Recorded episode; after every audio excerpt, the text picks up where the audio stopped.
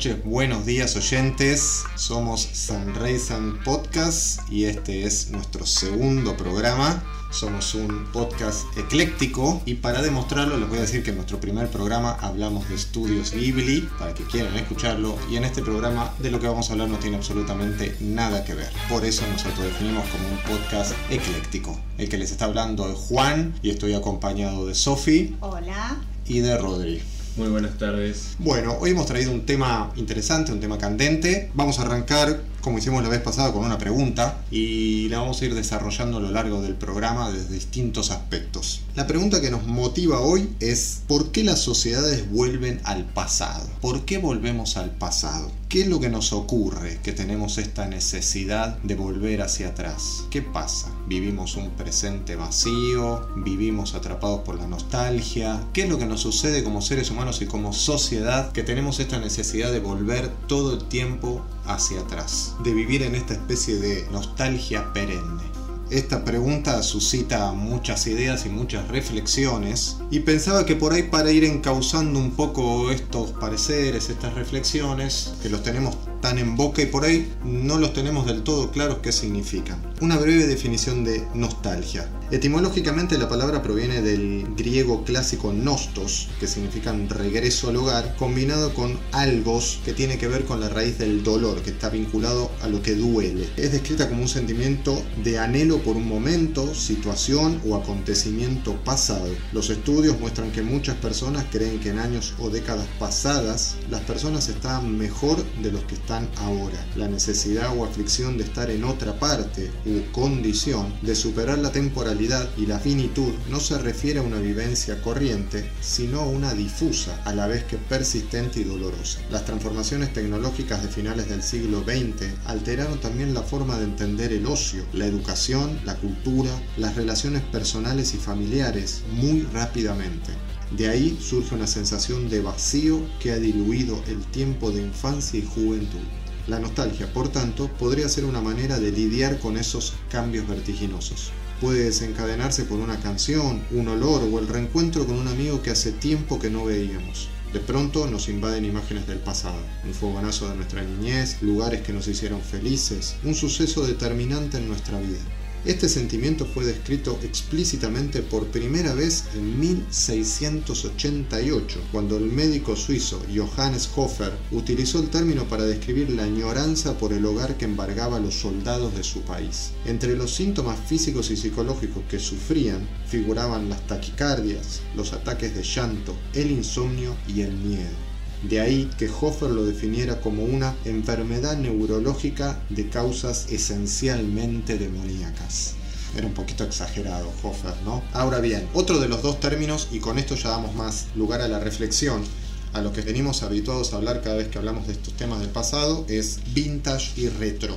Eh, a mí me ha servido mucho leer esto porque me di cuenta que tenía ciertas confusiones mentales con los términos vintage y retro. Porque por ejemplo vintage hace referencia a los objetos que son piezas reales del pasado que se rescatan de los desvanes familiares o de los mercadillos o tiendas de segunda mano, que tienen un valor fetiche porque atesoran historias y vidas anteriores. Podríamos dar como ejemplo un disco de vinilo de los años 60.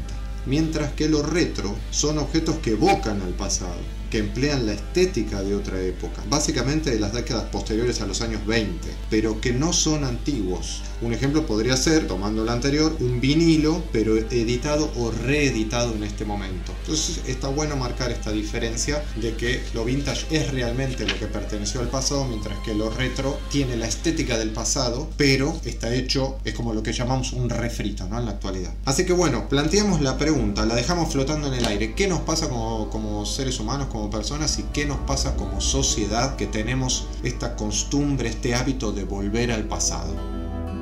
Es claro que hay un fenómeno social detrás de todo esto, pero también hay una marcada influencia dentro de lo que son las industrias de producción masiva y de consumo, como justamente la industria del entretenimiento, la industria de la moda, la tecnología, que hacen puja por imponer tendencias en el mercado. O sea, la industria de la nostalgia, por llamarla de alguna manera, es la que se dedica a mantener sistemáticamente y a producir estos recuerdos. Pareciera ser que una de las vertientes más influenciadas eh, por esta necesidad de la vuelta al pasado es justamente el arte, que se manifiesta desde sus lenguajes, tomando un poco el concepto de lo que aborda Simon Reynolds en su libro, en uno de sus grandes libros, Retromanía, lo que destaca y el análisis que comienza a hacer él es que dice que justamente en la segunda mitad del siglo XX la nostalgia fue quedando cada vez más ligada a lo que es la cultura pop, esta cuestión de la cultura de masas, que sabemos claramente que está muy vinculada a lo que es el consumo. La intersección justamente entre cultura de masas y memoria personal es la zona donde se engendra lo retro, según Simon Reynolds. Y además una vez que hablamos de cultura de masas y hablamos de consumo, conviene también pensar hasta dónde se extiende esta manía por la vuelta al pasado, esta retromanía en palabras de Simon Reynolds. Y podemos pensar que abarca distintas áreas, distintos ámbitos, que hoy por hoy esta influencia de la vuelta hacia el pasado se manifiesta en un montón de aspectos, desde lo que es la decoración, desde lo que es la tecnología, donde tiene una presencia muy marcada, desde la literatura quizás en menor medida ya Juan nos va a hablar un poquito más sobre eso, en los objetos, en la gastronomía, sin duda en el cine, donde es uno de los, digamos, eh, de los ítems más fundamentales y de los que después hablaremos con más detalle, en la música y también en la moda. O sea, hay una marcada influencia de esta vuelta, de esta necesidad de volver a lo conocido, a lo pasado, en todos estos ámbitos de la vida que indefectiblemente nos atraviesan a todos los seres humanos que somos parte de esta industria, de, este, de esta cultura de masa. Obviamente podemos decir que somos parte de una cultura de masas. Es más, la humanidad en un momento empieza a experimentar lo que se puede llegar a llamar exceso de pasado, que es lo que alimenta todo este sentimiento nostálgico. La verdad es que podemos tomar como punto de partida una frase tan absurda como instaurada en la cultura que es todo tiempo pasado fue mejor, que viene de la mano de la que reza mejor mal conocido que bueno por conocer, pero eso también llama la atención al animal humano hacia esta tendencia sadomasoquista de querer volver hacia un tiempo anterior. Es por eso que creo que la creciente incertidumbre hace que la persona desarrolle temor, temor a su tiempo.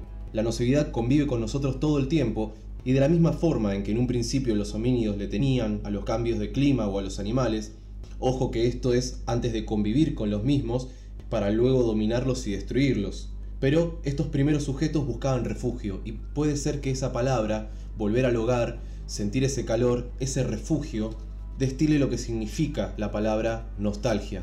El concepto de refugio básicamente es volver a un lugar seguro y el ser moderno concibe ese refugio en el pasado, ya que el futuro no lo conoce porque tiene un impedimento de eje occidentalista por concebir el tiempo de manera lineal, pero no me voy a abrir con eso. Pero lo único que se hace es retroceder adaptando el pasado al presente.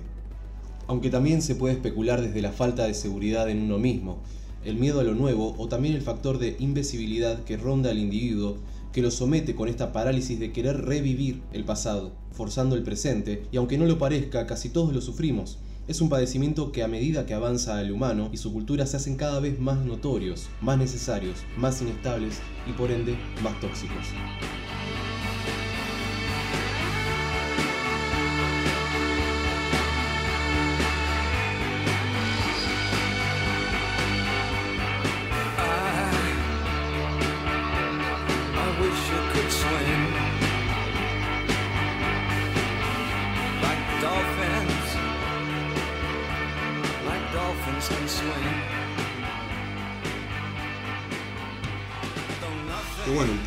Decía Rodri, es el proceder del ser humano desde sus orígenes y las sociedades se conforman por seres humanos, así que termina siendo un movimiento masivo. Pero tal vez le podamos encontrar una vuelta, tal vez podamos entenderlo de otra manera, esta necesidad de ir al pasado. Bueno, hablando un poco del ítem que por ahí más me corresponde, que es el ítem literario que Sophie mencionó comienzo, entre muchos otros. La literatura, por lo menos en mi opinión, yo creo que en este punto se diferencia un poco de las demás artes. No es que en la literatura no haya una vuelta al pasado, porque para algunos incluso está de moda la vuelta al pasado en la literatura y se considera la novela histórica, por ejemplo, como una vuelta al pasado, cosa que yo no termino de compartir, por lo menos no tiene que ver con la vuelta al pasado de lo que nosotros estamos hablando, porque la novela histórica puede puede ser un revisionismo, puede ser un novelar acontecimientos del pasado, pero como un recurso literario. No me parece que haga referencia a esta cosa nostálgica a la que nosotros nos estamos refiriendo. Sí, en donde puede verse es que hay un, un auge que todavía no tiene demasiada fuerza, pero sí ya comienza a ocurrir, de rescatar a ciertos personajes muy importantes del mundo ficcional de la literatura, como podría ser, por ejemplo, Poirot de Agatha Christie. Desde ese lado, desde, ese ángulo, podríamos decir que sí, es una vuelta al pasado, claramente, pero yo creo que la literatura goza tal vez de una cierta atemporalidad. Digo de una cierta, ¿no? Por supuesto, porque cada época está marcada un poco por lo que se vive y su momento, sin ningún lugar a dudas. Pero como muchas veces la literatura de ficción se asienta y se guía por arquetipos, sabemos que son atemporales. O sea, nosotros podemos hablar de un héroe y ese héroe lo podemos situar en un mundo fantástico medieval, lo podemos situar en un mundo futurista o lo podemos situar en la actualidad. Y para que sea realmente un héroe, para que tenga los componentes arquetípicos del héroe, tienen que cumplirse determinadas condiciones que superan a lo temporal. Entonces, en la literatura, insisto, creo que se desvía un poco de las demás artes en este tema nostálgico de ir hacia el pasado. Además hay algo que ocurre en la literatura, y lo digo como, como escritor, que es la sensación de que todo ya fue escrito y ya fue contado, de que todo lo que podemos escribir no son más que las mismas historias con locaciones y personajes distintos. Eso uno lo siente siempre como escritor, entonces ir al pasado, bueno, no sé, siempre estamos haciendo uso o tomando de la fuente las mismas historias, ¿no? Fellini diría que hablamos siempre de las mismas cosas, del amor, de la locura o de la muerte. Entonces, en este caso particular, dejo la literatura no afuera, pero al margen tal vez no la voy a meter dentro de la bolsa de las artes nostálgicas de moda, aunque repito, están sucediéndose algunas, algunas corrientes, como esta de rescatar personajes de ficción famosos, pero tampoco la dejo afuera del todo, la mantengo al margen. Por lo menos eso es lo que puedo aportar con respecto a la literatura y este tema de la vuelta al pasado. Retomando un poco lo que dijo Juan cuando estaba hablando sobre la literatura, me pareció interesante detenernos en esta idea de que quizás todas las historias ya fueron contadas, ¿no? Ya está todo dicho, en lo que respecta a, ficción por lo menos. Y pareciera ser que esta, digamos, este rasgo en uno de los lenguajes artísticos que más se manifiesta en lo contemporáneo es quizás el cine y las producciones audiovisuales. Justamente lo que lo vemos continuamente son la necesidad de las películas que hacen remakes, de que vuelven a contar historias o hacer unas nuevas versiones de grandes clásicos de las primeras décadas del siglo XX, o también como en estos últimos 10 años, quizás 5 tal vez, todos los, grandes cómics fueron llevados a la pantalla, ¿no? También esta necesidad de que lo cinematográfico pase más por lo visual que por el relato o la, la temática propiamente dicha. Parece ser que se hace más hincapié y se pone más énfasis en toda la destreza visual desde los efectos,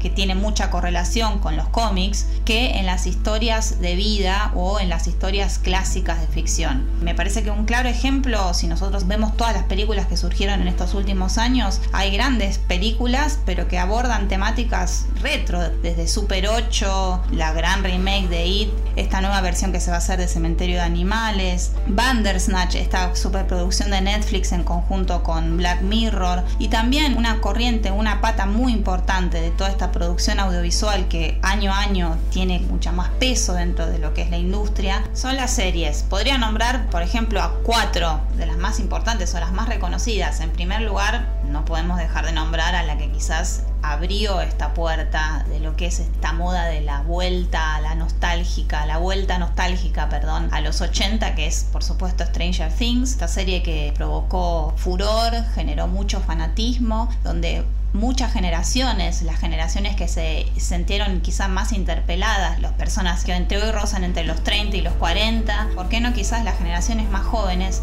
Stranger Things fue una serie que vino a ser como la pionera en esta oleada de la vuelta a los 80, que es quizás el revival más cercano que tenemos hoy por hoy, lo más contemporáneo. Obviamente también podemos hablar de Glow, que es una historia de un grupo de actrices frustradas, devenidas a luchadoras de lucha libre, también con toda la estética, la vestimenta, la música, porque eso hay que hacer hincapié. Digamos que esta, esta idea de la vuelta a la nostalgia no se da solo desde el argumento, sino está llena de condimentos estéticos que dan cuenta de esta cuestión, de esta necesidad de la vuelta al pasado, a los 80 propiamente dicho.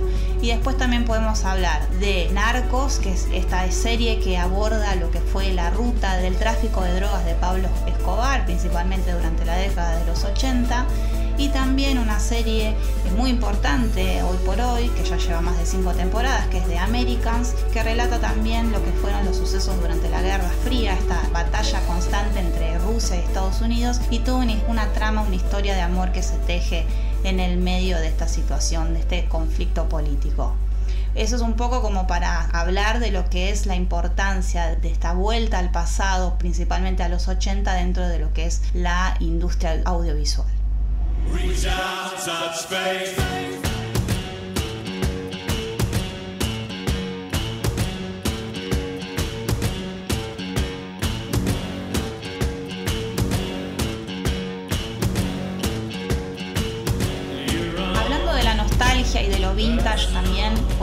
Trasladar estos conceptos a la música, ¿no? Desde la música es interesante porque tenemos esta idea de lo que Juan nombró cuando comenzamos este encuentro, de, de la cuestión de la definición de lo vintage, de estos objetos preciados que cargan con el peso del tiempo, de lo temporal, ¿no? Y hoy por hoy los discos de vinilo tienen mucho, eh, digamos, tienen esa carga vintage y son objetos muy codiciados, tanto para coleccionistas como para personas que gustan de escuchar la música con un sonido de alta definición.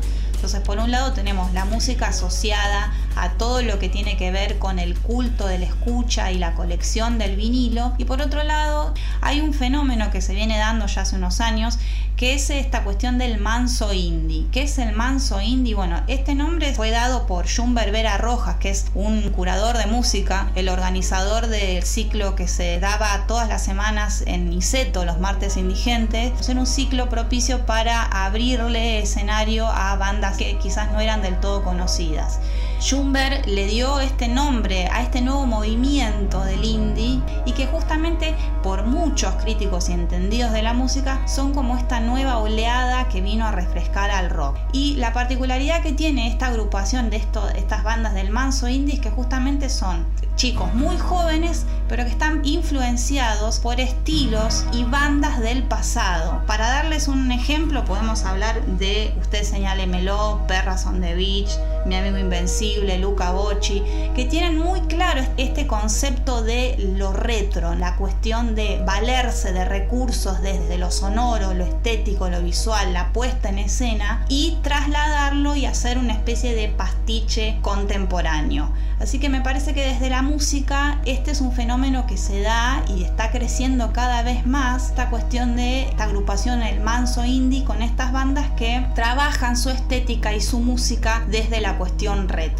Podemos encontrar sonidos muy similares a las bandas muy conocidas de acá como Virus, Hit, Los Abuelos de la Nada, o influencias quizás también de bandas de afuera que apuntan más a lo punk o a lo grunge como Nirvana o a lo más, más a lo psicodélico como Led Zeppelin. Pero bueno, es un movimiento que está creciendo cada vez más y que tiene justamente esta particularidad de tener esta estética retro. Para seguir analizando el tema, vamos a tener que hacer un recorte. Y ese recorte va a ser el mismo con el cual la historia está contada. Vamos a tener que pensar que somos una sociedad hija de una cultura occidental positivista y judeocristiana, y al mismo tiempo podemos separarlo en etapas históricas. Pero vayamos un poco más adelante, o mejor dicho, vayamos de atrás hacia adelante. Tal es lo más relevante y lo más evidente de todo lo que estamos hablando, y para aquel que lo escuche, le va a sonar muchísimo esta etapa de la historia que es el Renacimiento. El Renacimiento no es nada más y nada menos que el momento histórico donde se vuelve imperiosa la necesidad de volver a los clásicos, de resurgir los valores y, tomando esta iniciativa, empezar a forjar un futuro, y ni siquiera un presente, un futuro. De acá en más se avanza un casillero y se retrocede medio, Años después, se dispondrá este renacimiento en la mirada de los neoclásicos, y al mismo tiempo que nace esta contraposición, el romanticismo va a ser la suya, como una actitud revolucionaria frente a los neoclásicos e iluministas. Es evidente que esta medida de fuerza cultural surge en determinadas épocas a lo largo de toda la vida del ser humano y mismo a nivel histórico por lo que podemos tomar esta evolución cronológica empezando con el Renacimiento, luego el Menierismo, luego el Barroco, el Rococó y nuevamente entra el Neoclásico. Este punto se vuelve al Renacimiento, que a su vez es un revivir de los valores greco-romanos. Hay un siglo que se cierra, pero no definitivamente, sino que vuelve a empezar tal como un Uroboros. La nostalgia tiene mala prensa, pero puede ser creativa e incluso subversiva. El hecho es que ciertos periodos de la vida de un individuo o de una cultura son más intensos, más excitantes, simplemente mejores que otros. El impulso de regresar a ellos puede ser en última instancia contraproducente, pero es perfectamente comprensible. Los movimientos impulsados por la nostalgia pueden funcionar como maneras de atravesar épocas estancadas, de mantener la fe hasta la próxima fase up. El pasado puede usarse para criticar lo que falta en el presente. Este es un extracto tomado del libro Retromanía de Simon Reynolds.